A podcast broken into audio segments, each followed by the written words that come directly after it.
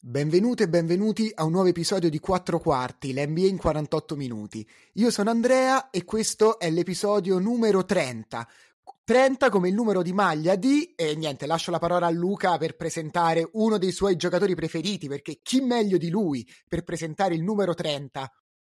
Dunque, ci devo un po' pensare, forse il 30 l'ha indossato James Harden, no, Don, no, eh, Towns, no.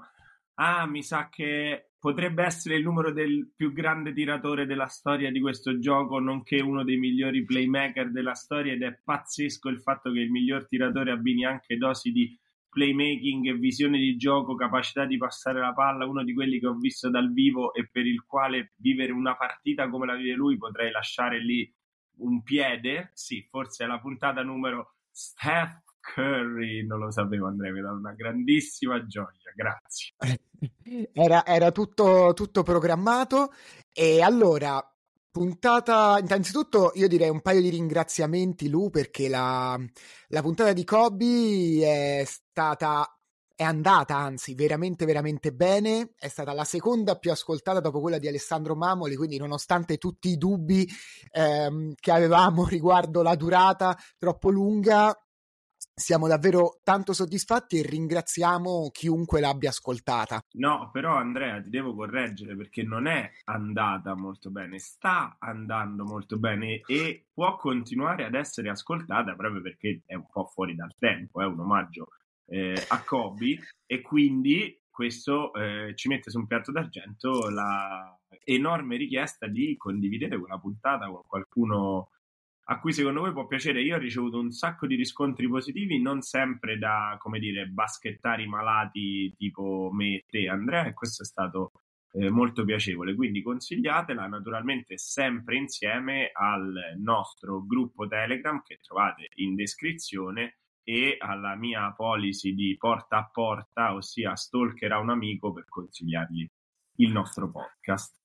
Assolutamente, e aggiungo la, la solita andate su Spotify, cliccate segui, attivate la campana e addirittura anche un altro sforzo importantissimo, cioè quello di mettere, se potete, se vi va, anche una recensione lì dove ci sono le, le, le, stellette, magari 5 sarebbe ancora meglio. Perché? Perché per come funziona l'algoritmo di Spotify, più recensioni ci sono, più il nostro podcast viene consigliato sotto agli altri podcast del tipo stai sentendo, facciamo una bella promozione, Lu, quel bellissimo podcast di The Ringer, eh, NBA Show, ecco sotto potrebbe apparirvi eh, allora se ti è piaciuto The Ringer potresti ascoltare anche quattro quarti quindi l'invito è mettere anche le recensioni una bella cinque, un bel 5 stelle di recensione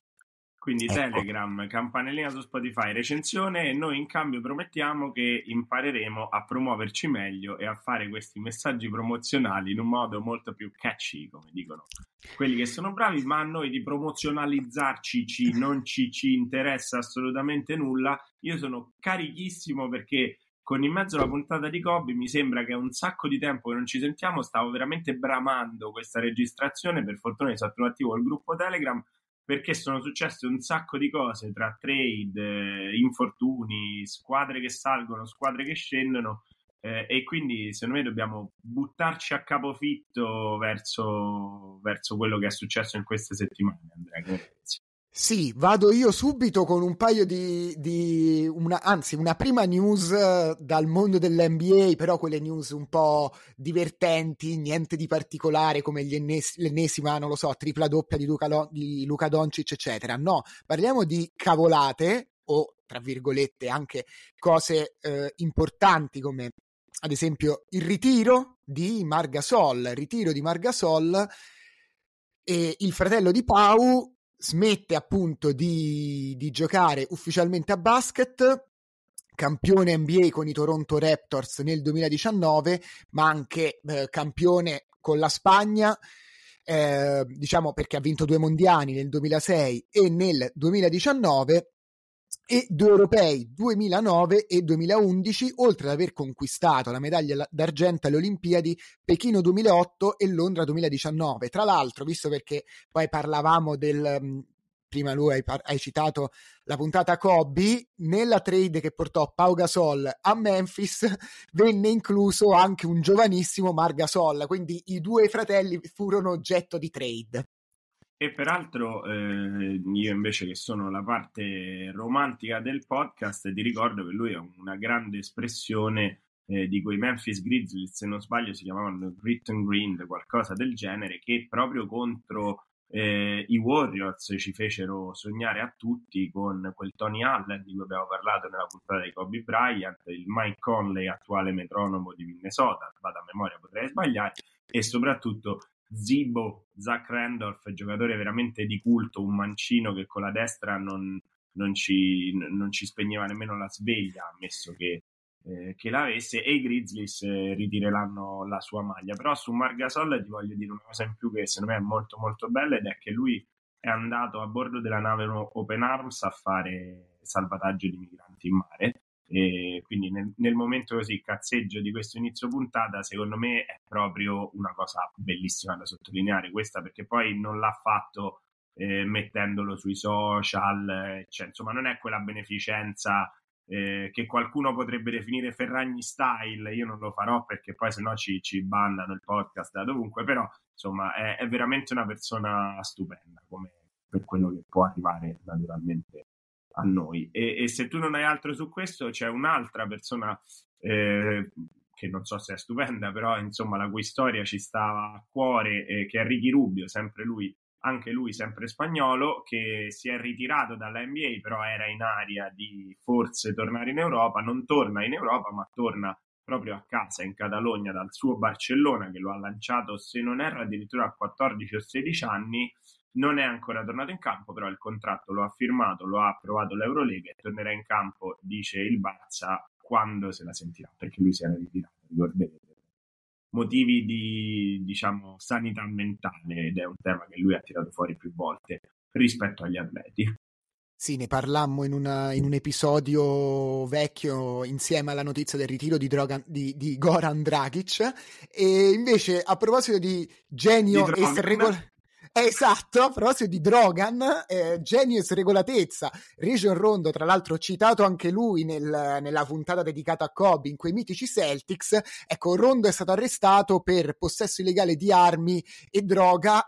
vabbè, niente di, niente di nuovo, voglio dire, Region Rondo era pur sempre eh, il, uno dei playmaker, anzi direi anche una de- delle chiavi del titolo di LeBron eh, alla bolla con i Lakers, che in fase di festeggiamento ha lasciato totalmente la bottiglia di champagne al figlio che avrà avuto quattro anni, quindi essere stato per possesso di droga e detenuta, diciamo, e un'arma da fuoco detenuta illegalmente, mh, droga si parla di marijuana il, diciamo, lui non aveva la possibilità, non era nelle condizioni di possedere alcun'arma da fuoco e niente, quindi è stato mh, arrestato, rilasciato dietro pagamento della cauzione e niente, genio e regolatezza come è stato per tutto l'arco della sua carriera. E diciamo che è un'altra testimonianza che non per forza grandi playmaker devono diventare grandi allenatori o comunque normali persone diciamo, come ci testimonia Jason Kidd con i suoi problemi di coaching a Dallas, ecco, Rajon Rondo uscito dal campo è veramente un deficiente eh, e di armi, eh, oltre ovviamente anche di droga, ma soprattutto di armi in America. Non è proprio il caso di scherzare eh, e da un compagno di LeBron ad un altro in questo voli pindarici di, di cazzeggio NBA perché Tristan Thompson eh, è stato sospeso per 25 partite per doping. Eh, peraltro questa notizia mi ha fatto scoprire eh, una cosa del buon Tristano. Secondo te, te la butto lì, quanti anni ha? Ma è 39? Ecco, invece, e ho controllato su due siti, ne ha 33. Mo io potrei aver sbagliato, andate tutti a controllare, però ne ha 33, cioè ne ha meno di me, pazzesco. A me sembra che giochi da veterano già da 10 anni, praticamente non è mai stato giovane, forse perché diciamo quel limitato talento che aveva a disposizione ne faceva fondamentalmente un, un taglialegna sotto canestro. Peraltro, giocatore fondamentale eh, nei titoli di LeBron, che ha un po' perso la brocca non solo per le questioni di doping, ma a Parigi nella partita europea dell'NBA ha fatto una presentazione di fronte a tutto il gruppo eh, di quella di quella partita eh, dicendo allora mi raccomando divertiamoci insomma eh?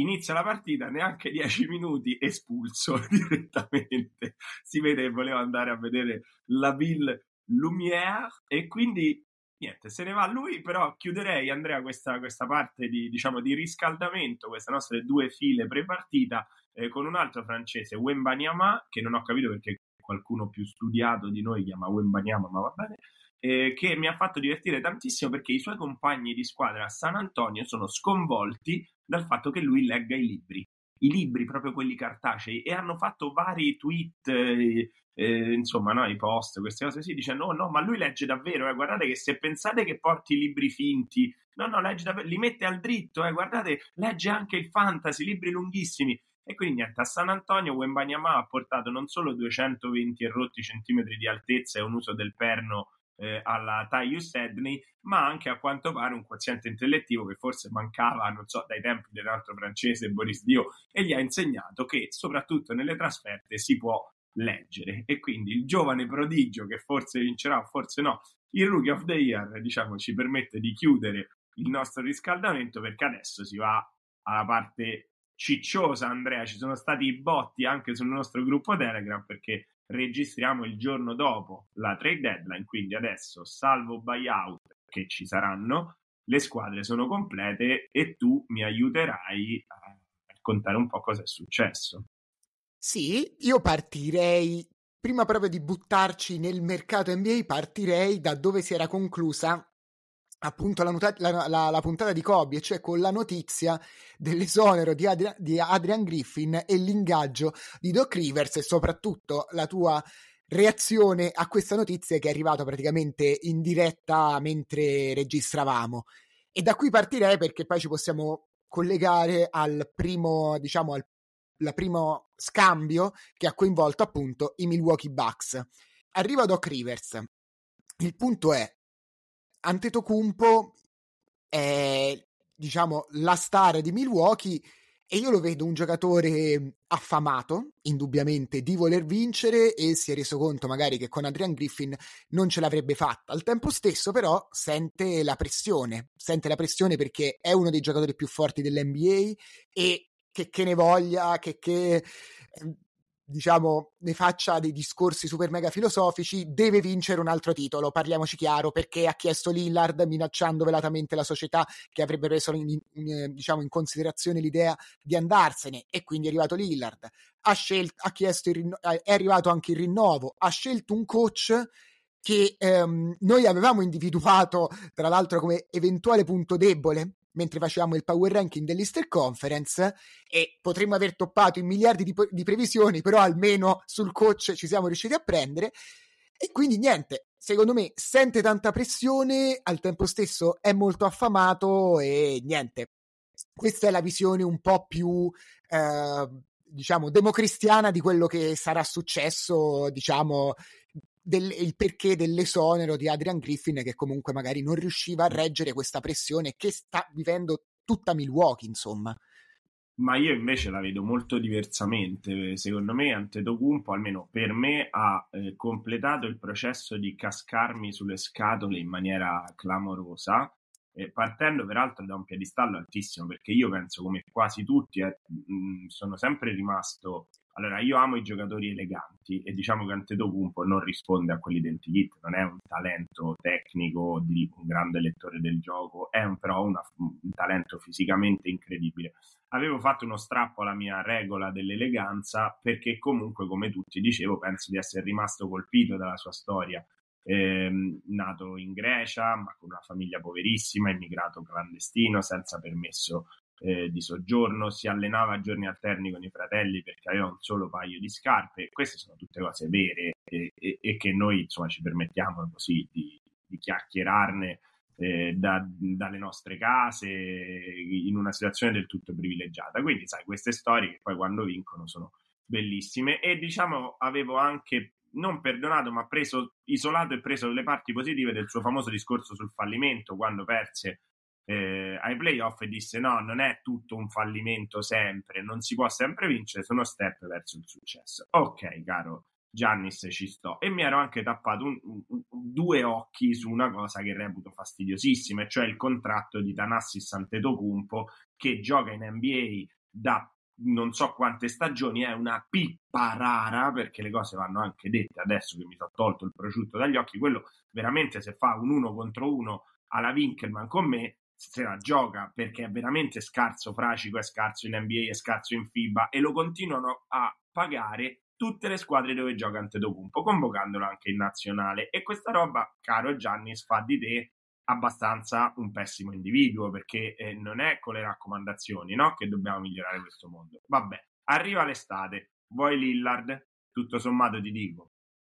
ci sta, vivi a Milwaukee, l'hai fatta vincere, ok, mi pare corretto, te lo prendono, a questo punto abbassa la capoccia, allenati e gioca e cortesemente non tirare da tre, non palleggiare, fai il rollante e viaggia a tripla doppia di media. Grazie, invece no, gli arriva Lillard, prima fa un po' ufficialmente le dichiarazioni di quello che ha ah, la squadra di Damian, eccetera, e poi sbuffa in partita. Si prende quattro triple a partita e le segna eh, con, con, non lo so, con le stesse percentuali con cui io mi alzo con gioia il lunedì mattina. In estate dice no e mette un veto a Nick Nurse, signor coach che sta portando grandi risultati a Filadelfia, anche se ora Filadelfia è un po' sfortunata, perché non lo voleva dopo aver mandato via Budenholzer e lui dice prendiamo Adrian Griffin, allenatore esordiente, dopodiché cacci via Griffin per cosa? Per un record positivo che aveva, per una squadra comunque con dei problemi che è ovvio che continuerà ad avere io sinceramente ti dico che Antetokounmpo ha completato la parte di la sua missione di starmi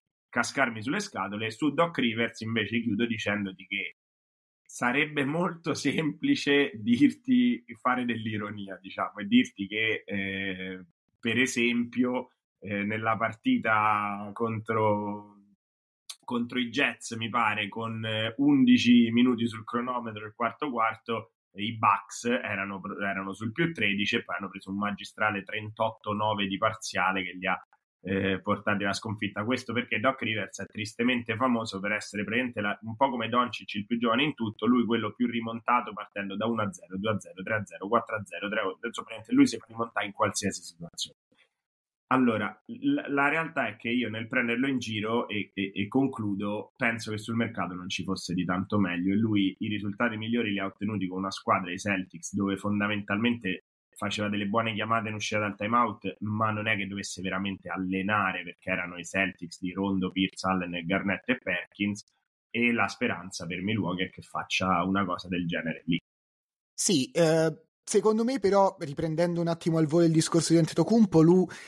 e alla fine è, è pur sempre, cioè, sta seguendo la via di tutte le superstar uh, in NBA, cioè se le cose lui ti ripeto, anche per quello che hai detto tu, sotto sotto, secondo me, lui inizia un po' come dire, a farsela, a farsela sotto perché ha alzato tanto l'asticella delle sue pretese, perché ha chiesto la trade, ha parlato che quello dell'anno scorso non era un fallimento, che io con tutto il bene del mondo, ma come fai a dire una cosa del genere? Eri primo contro l'ottava, qualsiasi giocatore, e poi mi hai fatto l'esempio di Michael Jordan che non ha vinto subito. Sì, Jordan quando arrivava prima est ha mai perso? Io personalmente non ricordo, quindi mi sembra un esempio no. anche che non calzi, perché quando è arrivato dove ha giocato il titolo NBA non ha mai perso, quindi che vuol dire, scusami?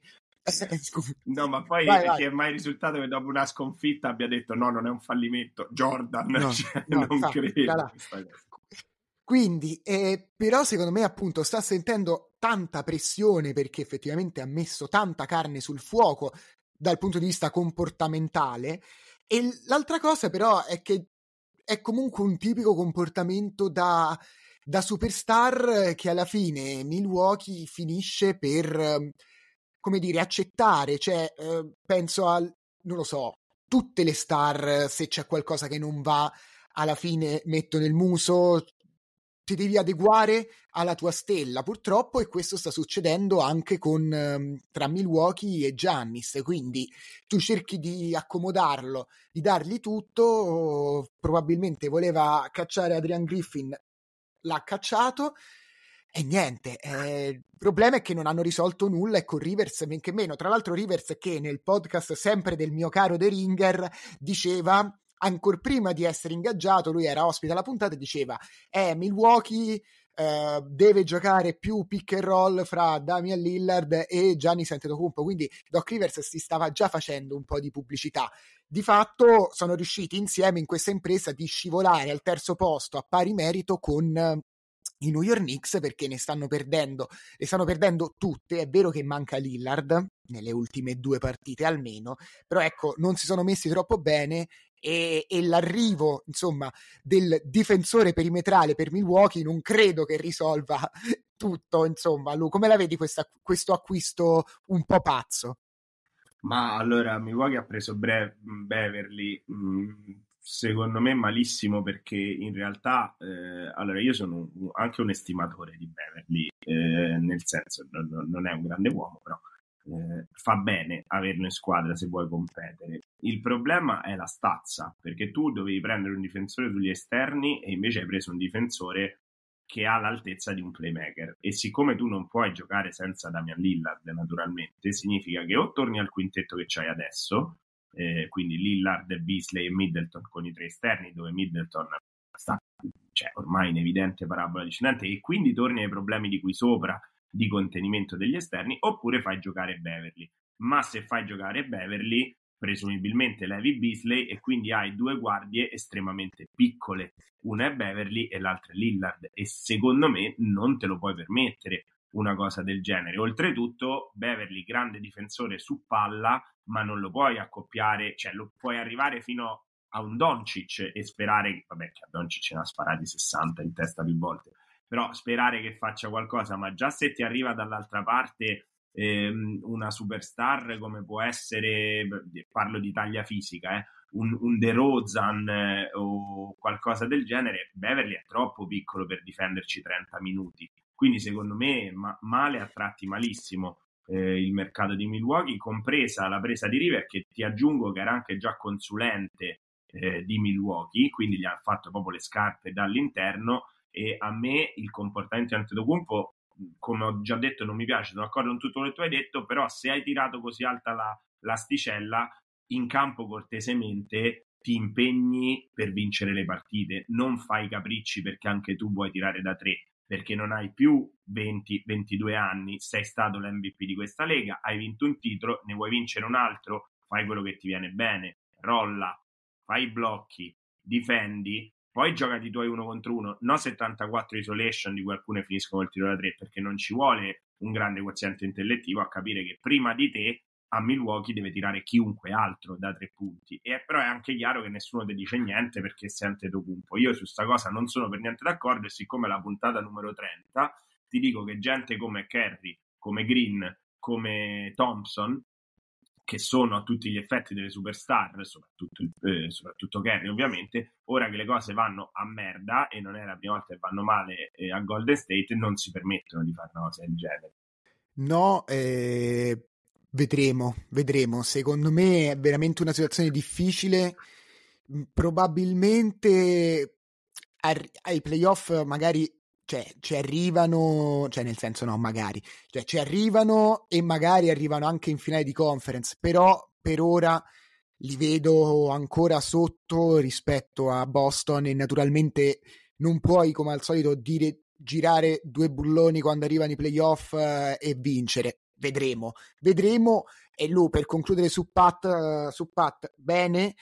pure vero che c'ha 35 anni, non ce n'ha più uh, 32. 31 come poteva essere quando era il top mastino, uno tra i top mastini, insomma, di, di fe- difesa sull'uomo e adesso è anche un po' vecchiotto, quindi c'è da considerare anche questo e sono un paio di stagioni che sta steccando alla grande, compreso il grande arrivo ai Lakers, tra l'altro, di Beverly, che è durato pochissimo. Comunque, a parte questo, ehm, passiamo, passiamo a un'altra squadra, io direi. Sì, sì, sì, andiamo sì. avanti, anche perché la, una grande trade l'avevamo già affrontata, che era quella sì. di Siakam, eh, che secondo me si sta ancora ambientando a Indiana, però sono andato a vedere i numeri, in realtà tengono anche rispetto a quelli di Toronto, i risultati alterni, ma d'altronde Indiana deve stare lì a metà classifica. non ho visto lui e Ali Barton giocare insieme se non negli highlights, però sottolineo che finalmente è accaduto quello che tutti aspettavano, cioè Buddy Hild eh, se n'è andato da Indiana, è andato ai miei amati Philadelphia 76ers, mentre eh, Indiana si è presa Doug McDermott, tra gli altri, che per me è un giocatore eh, super fico, mi piace tantissimo, uno di quei giocatori puliti, eleganti, quindi io credo che Indiana continui a mettere pezzettini al posto giusto per fare piccoli passi. Non vuole dalla posizione 5-8 salire alla 3 quest'anno, vuole valorizzare i giocatori che ha e magari arriverà il momento poi di, di mettere la fish. Secondo me, peraltro, Hild è un ottimo giocatore. Ti chiedo a te, Andrea, cosa pensi? Vabbè, McDermott non lo so, ma anche di Hild ai Sixers. Allora, secondo me Hild eh, era um, perfetto per uh, Philadelphia perché appunto sono una delle squadre peggiori della Lega, eh, proprio anche sono a pari merito tipo con i Lakers, 26, 26esimo, 27esimo posto, ma vabbè, là ballano tipo il decimale per dirti che fanno tutte schifo, e quindi Hild è top tuttora, comunque a parte aperta parentesi, eh, finalmente Indiana ha smazzato Hild, dopo, ha, ha mollato via Hild dopo vent'anni ehm, di, di averla avuto sul mercato. E, e, quindi niente, è in scadenza, quindi ottimo. È perfetto per tirare da tre punti. Philadelphia non ha sacrificato praticamente nulla per averlo al roster. L'unica, cioè, sarebbe stato il giocatore perfetto con un Embiid uh, al top. Ora, Embiid si è operato, si è infortunato. È brutto, triste, rientra. Quando rientra, non lo so, già che ci siamo, possiamo aprire pure la parentesi su Embiid, però secondo me per Philadelphia in generale è un'ottima presa da qua a fine anno, capiamo come arriva ai playoff Joel, se li riesce a giocare, e comunque il giocatore che secondo me si incastra bene nel, nel, nel sistema di Philadelphia che aveva appunto bisogno di giocatori da tre punti.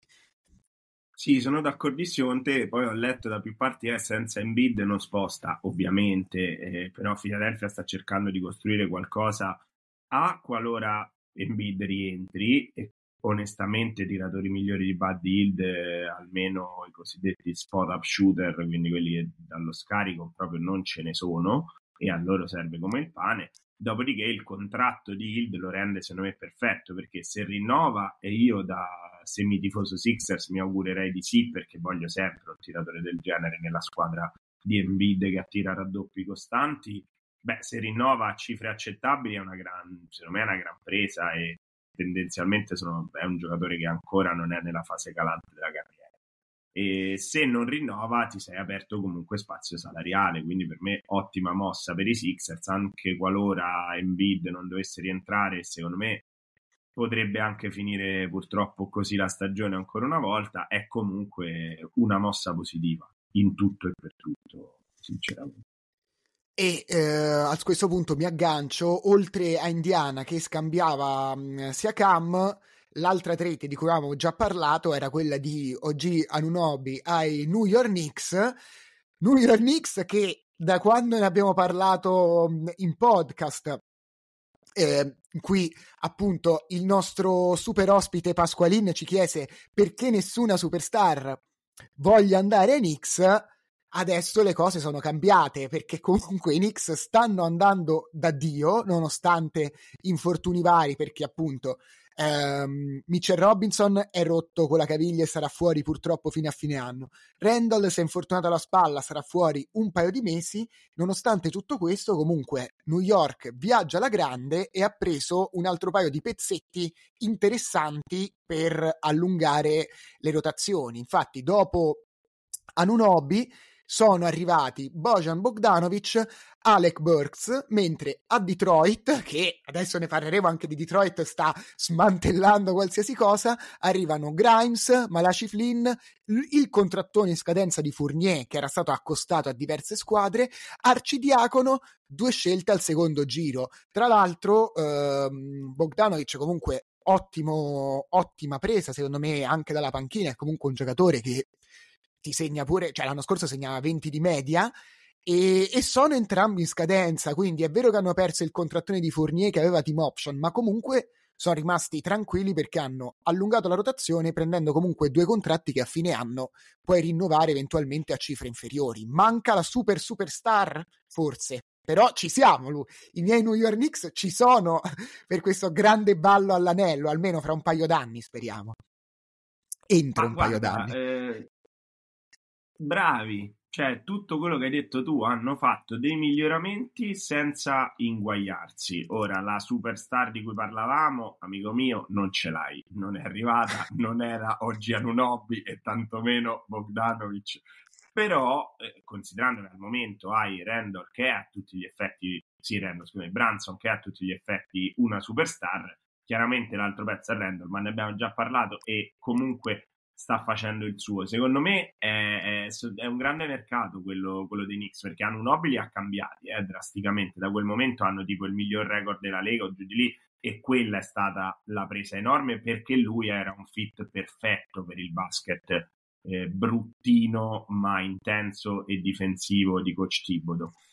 E Bogdanovic invece è tutto il contrario. A me questa cosa incuriosisce tantissimo perché da una parte è un giocatore eh, che a New York serve perché non è uno che ruba palloni, cioè che ha bisogno di tanti palloni, è uno però che è in grado di fare canestro tantissimo dallo scarico, eh, non consente di andare in aiuto su Branson, su Randall, su altri attaccanti, però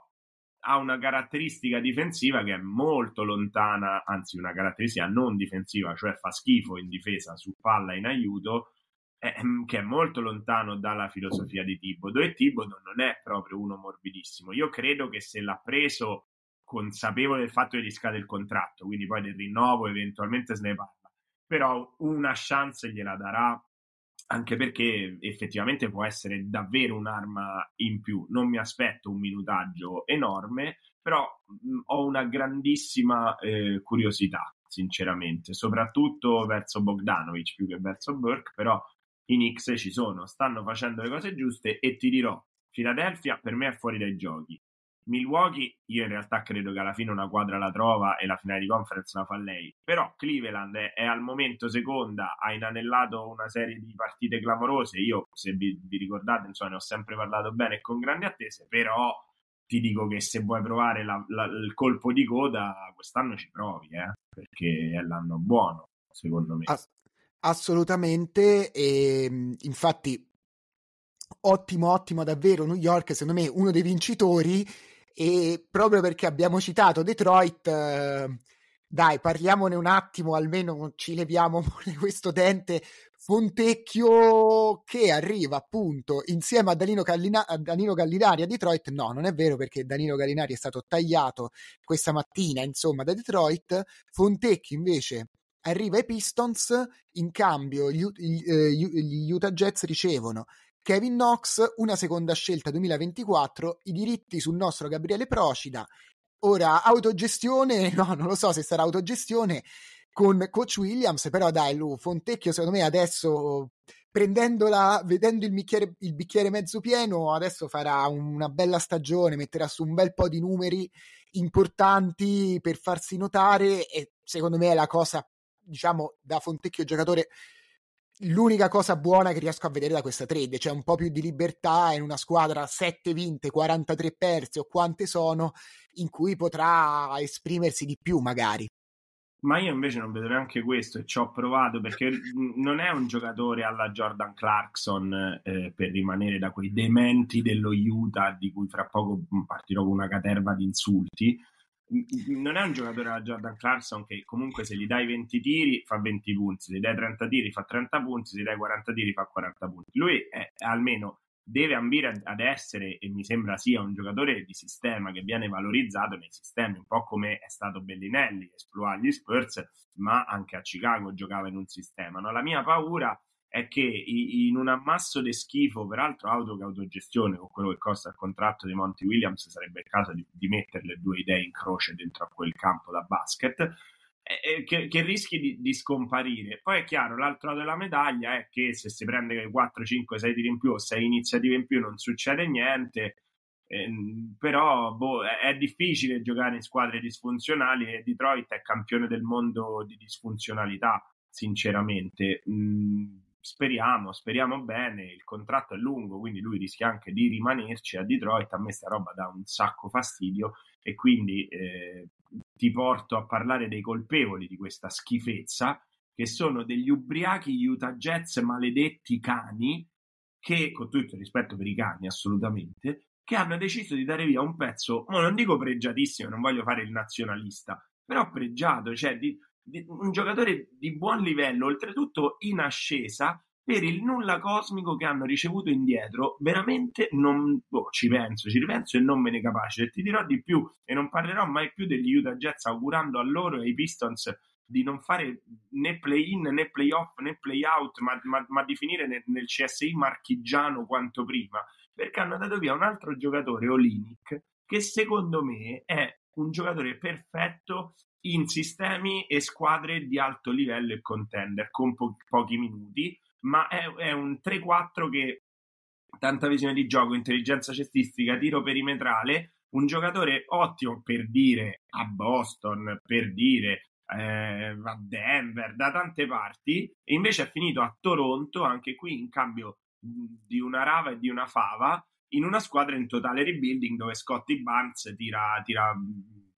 co- come se tirassero il sciacquone. Utah voto zero, Utah vi odio, Utah non parlerò mai più di voi e qui io concludo vostro nome. Peraltro Toronto eh, si disfa di Dennis Schroeder, MVP degli scorsi mondiali e del caro vecchio Tedeus Young che anche lui ogni volta dico ma ancora non si è ritirato Tedeus Young eh, in cambio di Spencer eh, di Widdy che con ogni probabilità eh, appunto verrà tagliato quindi una trade interessante secondo me perché comunque cioè, Toronto è vero che cerca spazio eh, salariale per rifirmare Quickly comunque che è in scadenza e così via. Però certo comunque qualcosa in più di Spencer di Widdy magari poteva prov- puntare a prenderla qualche scelta di mezzo non lo so. Perché Schroeder comunque lui secondo me è un giocatore che a mercato, cioè qualche squadra che vuole fare una media lunga run in questi playoff, l'abbiamo visto anche l'anno, cioè non, non tanto o non solo ai mondiali, ma anche ehm, nella run dei playoff ehm, dei Lakers dell'anno scorso, sì. è comunque un giocatore che può, può dare un ottimo contributo alla causa. Sì, concordo, ci sono tanti giocatori da cui secondo me si poteva avere un po' di più, tipo Hild, tipo veramente Olinic e Fontecchio, tipo Schroeder. Mm, è vero anche che diciamo ci sono tante dinamiche negli scambi NBA che noi non analizziamo, anzi che noi non conosciamo, che riguardano eh, la luxury tax, i contratti, le scelte, pick swap, tutte cose complicate. Però di base sono d'accordo con te che se mi dici da via Schroeder penso che possa arrivare qualcosa di più. Toronto, al netto del mio dispiacere di vedere Olinic in Canada in un momento in cui Toronto non compete, secondo me tutto sommato sta facendo una ricostruzione saggia. Qui Clay Barrett, Scotty Barnes, adesso Olinic, eh, c'ha il centro di cui non mi ricordo più il nome che paga un sacco di soldi che aveva preso da San Antonio. Insomma, è, è, un qualcosa di interessante. Eh, secondo me sarà altrettanto interessante vedere eh, come fanno i Nets a giocare con un solo pallone eh, avendo non tanto il povero Bridges, eh, che vabbè, lui starebbe meglio con una superstar a fianco, però se gli chiedi di tirare tanto lo fa, ma i vari Cam Thomas e adesso t- tutti insomma quei grandi trattatori, adesso anche Schroeder, perché carità, pure Dinwiddie è uno che giocava abbastanza palla in mano, però Schroeder lontano dalla palla è, è, è utile veramente come, come Lautan a gennaio, vabbè che adesso con i cambiamenti climatici e zanzare 365 giorni l'anno, però insomma veramente male male secondo me i Nets, però nei Nets credo che il piano sia chiaro, puntare fortissimo su Ben Simmons che è rientrato con quasi tripla doppia ed è riuscito alla partita seguente e quindi vanno, vanno dritti per quella strada che io onestamente a parte le battute, però la ricostruzione dei Nets invece, ecco, a differenza di Toronto, la capisco, ni, è piena di giocatori interessanti, però non vedo poi quale forma alla fine gli sta dando, per quanto è veramente piena di giocatori interessanti. Eh. E Schroeder, come dici tu, è uno di questi, però a un certo punto bisognerà decidere che cosa ci vogliono fare. Sì, diciamo di sì, vedremo. Probabilmente Brooklyn proverà a fare i play-in anche quest'anno, però ecco, non hanno ancora un'idea chiara da dove ripartire, secondo me bene, e quindi vedremo un po' che faranno anche quest'estate. Passiamo anche a un altro paio di squadre molto importanti di cui parlare. La prima sono i tuoi amici, no, i Dallas Mavericks, che hanno provato insomma a mettere un po' una pezza sul un paio di pezze, anzi ad essere precisi, sul loro roster perché è arrivato PG Washington dagli Charlotte Hornets in cambio di Grant Williams e poi è arrivato anche Daniel Gafford da Washington. Allora, Grant Williams, lui, progetto Grant Williams è iniziato benino, secondo me abbastanza bene. E nel tempo è andato un po' a calare fino a, diciamo, fino a che Jason Kidd non ha tolto quasi Grant Williams dalle rotazioni, insomma, già a Boston si erano visti dei problemi,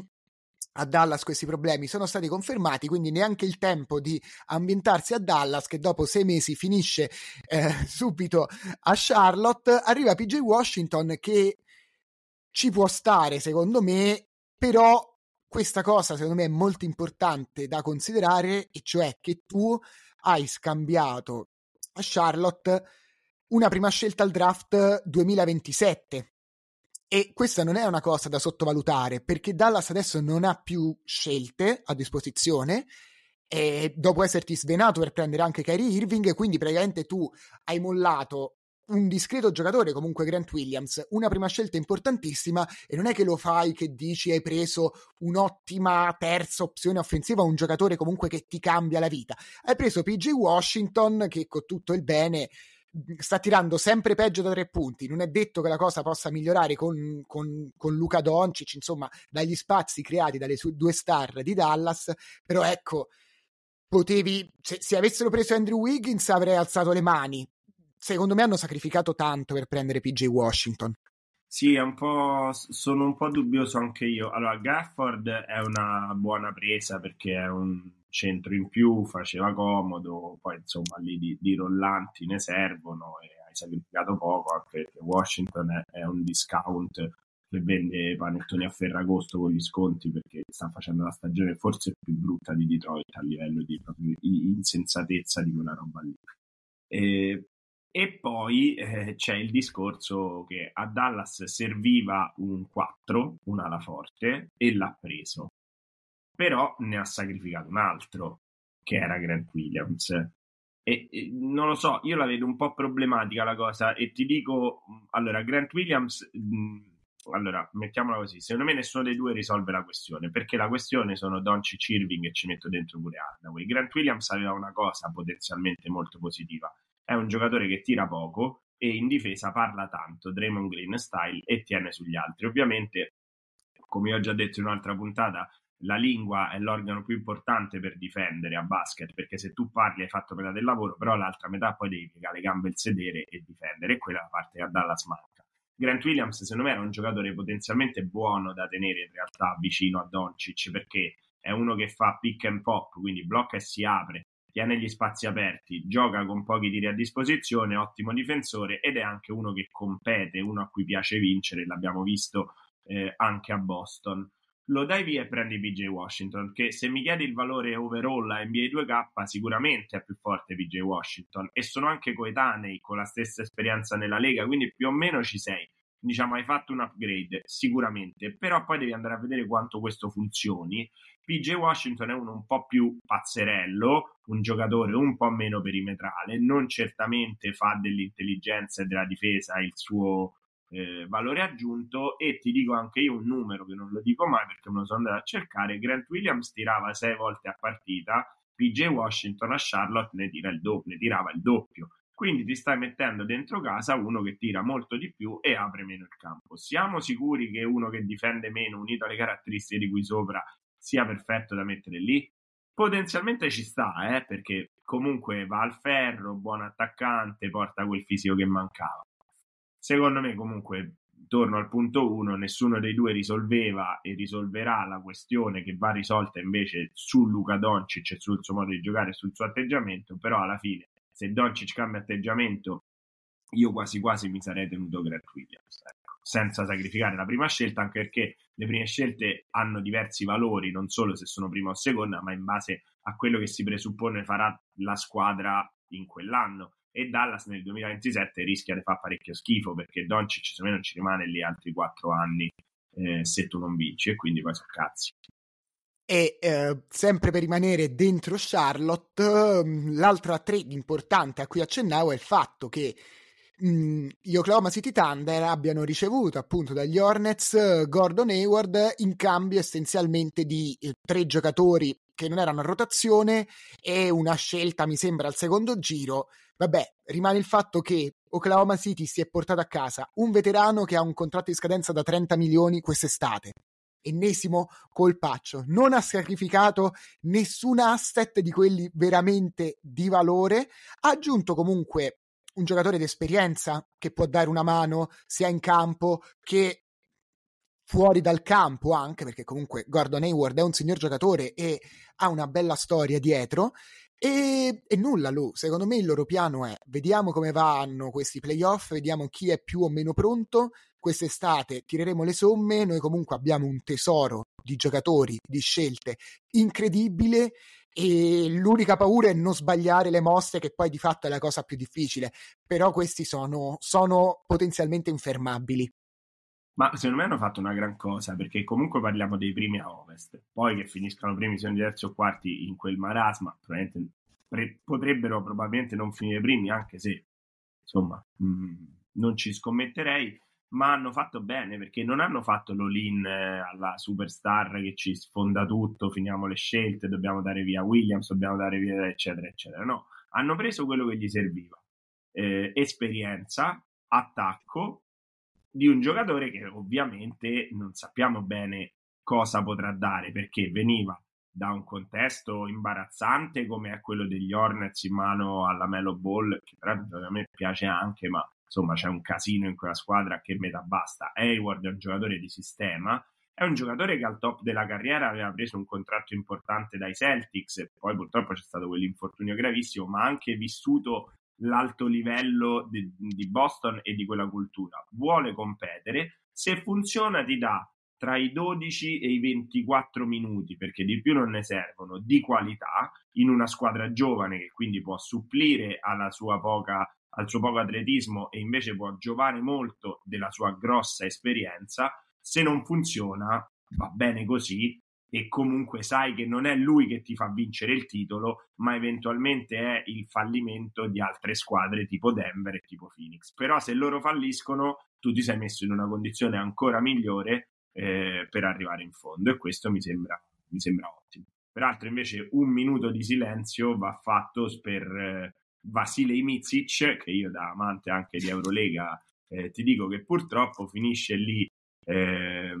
finisce in quel marasma di, di Hornets e vedremo che succederà. Io vedo prenotatissimo un volo di ritorno per l'Europa, per Mizic, lo dicevo dall'inizio, non perché non è forte, ma perché l'NBA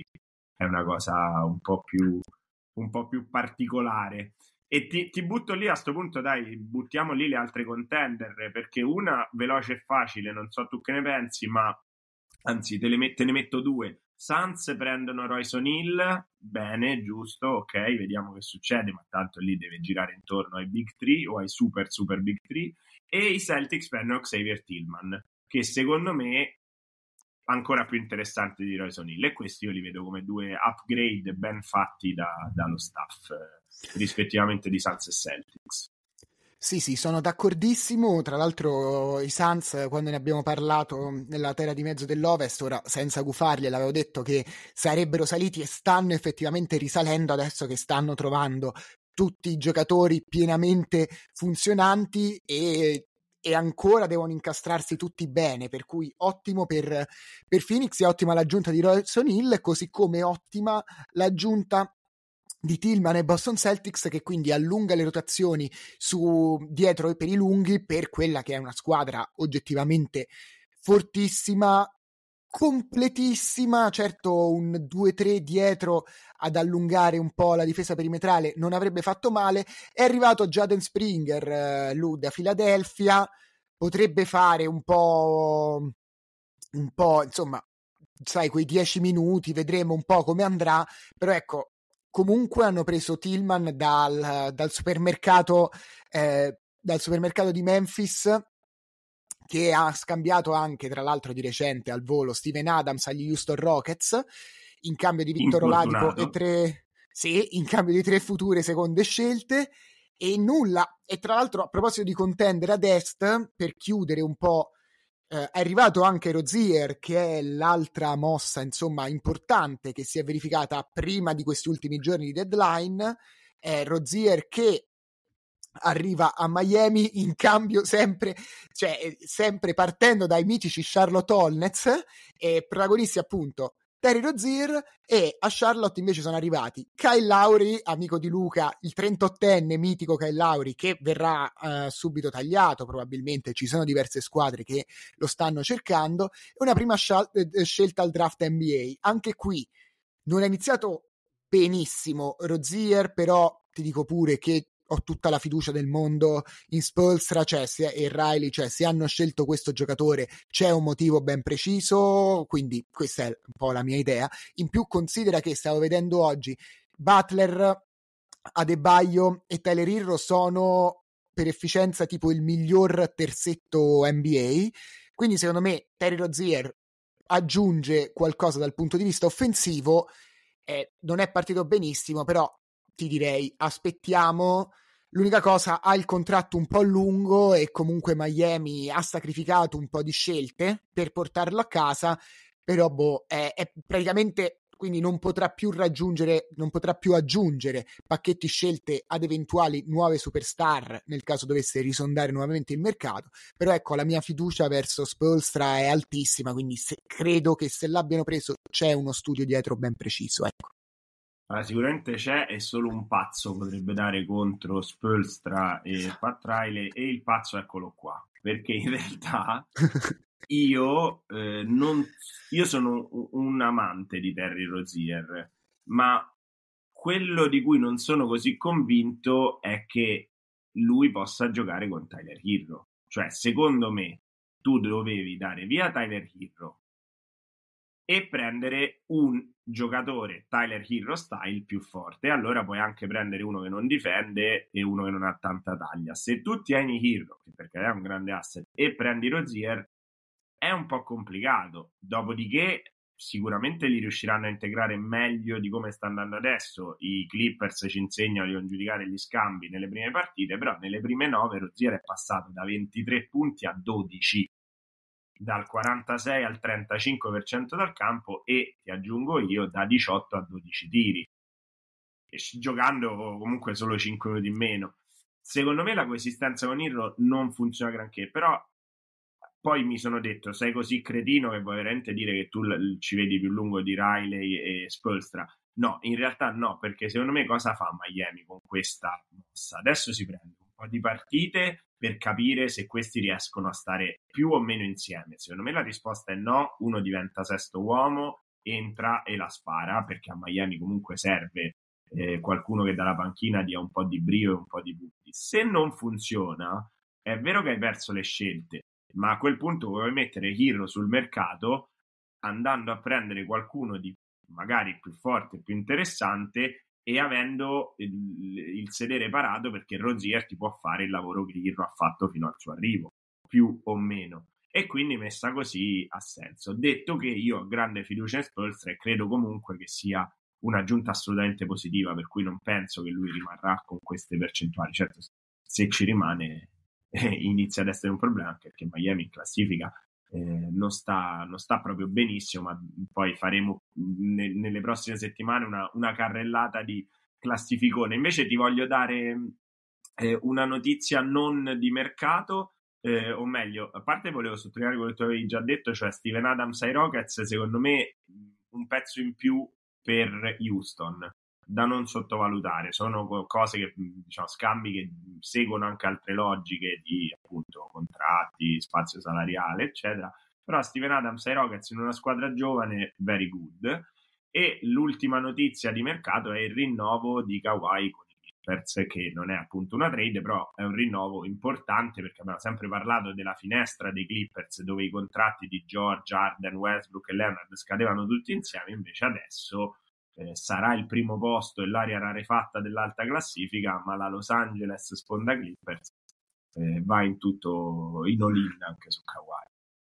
Bravo, bravissimo che mi hai detto sponda Clippers. No, in realtà i veri vincitori quindi di questo mercato di fatto a parte i New York Knicks che metto al secondo posto, to, Indiana che ha preso comunque Siakam bene, ufficialmente sono i Clippers che hanno fatto la trade prima di tutti e si trovano al primo posto nella Western Conference o giù di lì appunto, quindi complimenti, premio per i vincitori del mercato invernale, io lo darei proprio Los Angeles, ai Los Angeles Clippers, Lakers Oh Luca, io l'avevo detto però, eh, puntata terra di mezzo di western, secondo me rimane tutto identico perché chi lo cioè con tutto il bene, Russell sta facendo una parla di Angelo in versione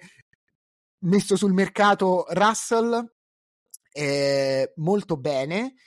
è a palla, però con tutto il bene. Ma perché uno si dovrebbe prendere di Angelo? Cioè, a meno di non scambiare Austin Reeves anche in mezzo, nessuna squadra accetterebbe D'Angelo così a caso, men che meno gli eventuali Atlanta Hawks eh, che sono stati tanto accostati ai Lakers in un eventuale scambio per DeJounte Murray. E anche Prosciutto alla fine, visto ultimi, le ultime vittorie, è rimasto, quindi non è più un prosciutto cotto, come hanno scritto uh, su Area 50 nelle slide, nelle grafiche di Area 52, il podcast con, di Mamoli e Soragna. E, e niente, quindi i Lakers uh, potrebbero puntare a prendere Spencer Dinwiddie appunto che verrà tagliato che secondo me sarebbe un'ottima presa. Dispiace tanto per um, Vanderbilt tra l'altro al volo proprio perché si è infortunato. Spero che possa ritornare perché comunque è un giocatore fondamentale per l'energia che ci mette No, Detto scusa, questo, Andrea, ma, no, no, una domanda importante. Cioè, sì. tu quando dici potrebbero prendere di Witty che è un'ottima presa, ci credi davvero o sei in fase autoconvincimento tifoso Lakers depresso che si ritrova con la stessa squadra che gli ha fatto schifo praticamente fino a febbraio? Per capire. Ah, se, io sono, sì, sì, sono quello che auto, diciamo, autoalimenta il suo, il suo essere fan dei Lakers con questa, con questa eventuale presa che è l'unica che i Lakers potrebbero fare non penso Gallinari appunto però mai dire mai.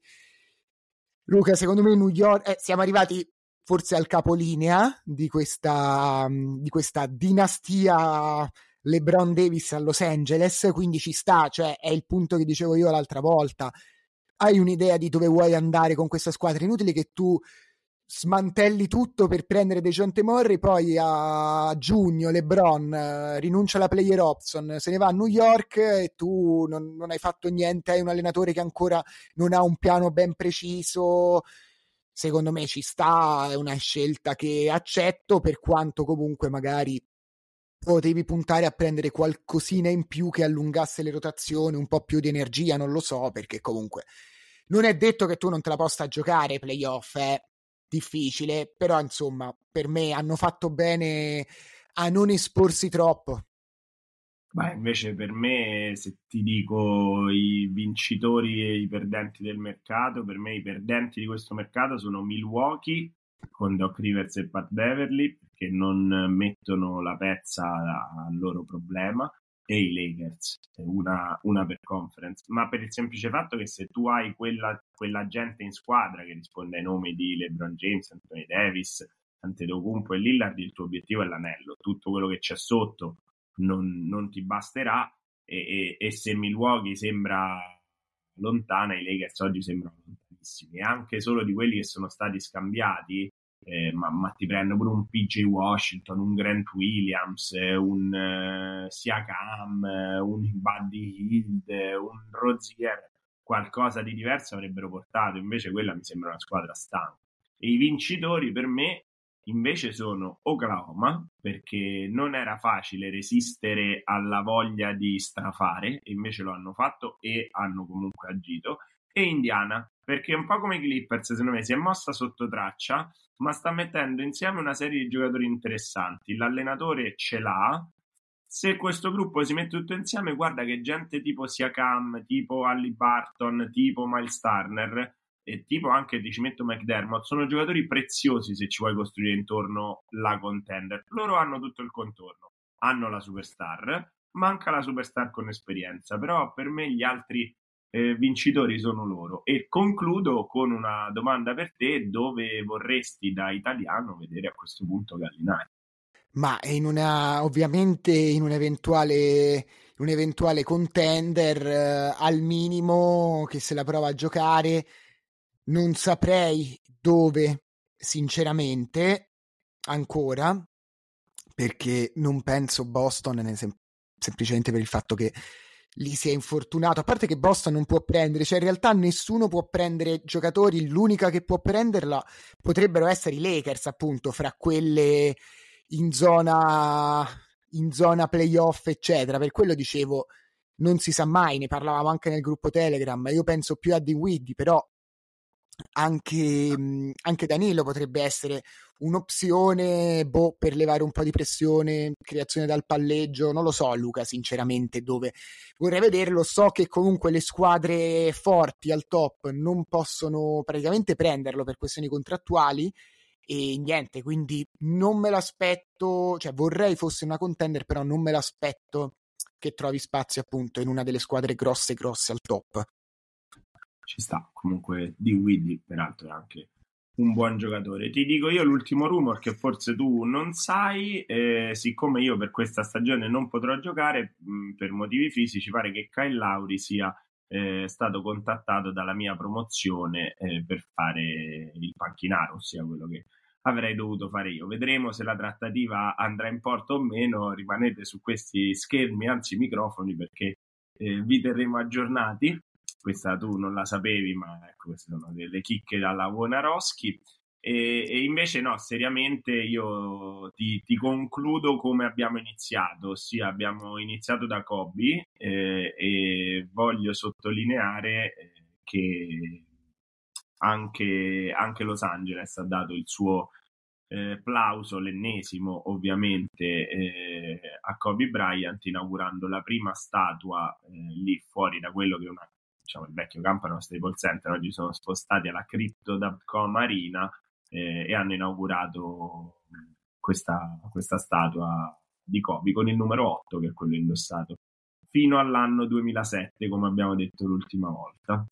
E, e, ti aggiungo a questa, questa, inaugurazione della statua nel giorno in cui i Lakers giocavano contro Denver e perdono subendo un parziale di 10-0 nell'ultimo minuto, proprio e mancava D'Angelo, quindi attenzione a questi Lakers in totale ripresa. No, a parte gli scherzi, quando c'era da, uh, diciamo, da alzare la bandiera, insomma, di vittoria dell'NBA Cup, i Lakers perdono con i Knicks. Quando c'era da celebrare la statua di Kobe Bryant, i Lakers pe- perdono con i Nuggets. Per favore, cerchiamo di celebrare le cose importanti dentro lo stadio dei Lakers quando i Lakers non giocano. Quindi facciamo una serata a parte per celebrare la prossima, non lo so, maglia ritirata e così via. Ecco, e grazie. secondo me ti salvi perché eh, a un certo punto, siccome ora ci aspetta quel momento triste e grigio che si chiama All Star Game, state con noi perché non ne parleremo, ne parleremo a modo nostro alla prossima puntata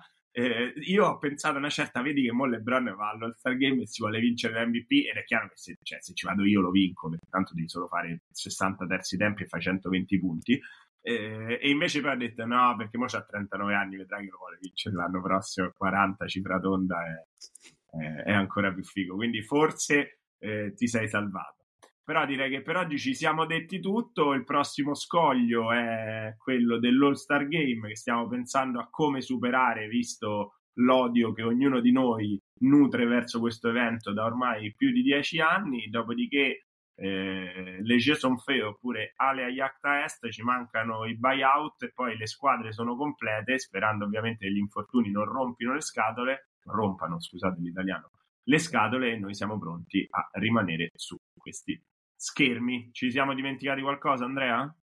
No, io direi che possiamo passare ai, ai saluti, anzi al nostro ciao di fine puntata. Il nostro ciao e non disperate perché siamo mancati per due settimane per dare il giusto spazio a Kobe. Continuate a seguirci, a consigliarci stelline, eccetera, e non fate come Tristan Thompson. Non vi deprimete perché siete ancora giovani e quindi quattro quarti continuerà ad accompagnarvi nell'NBA. Ciao. Ciao.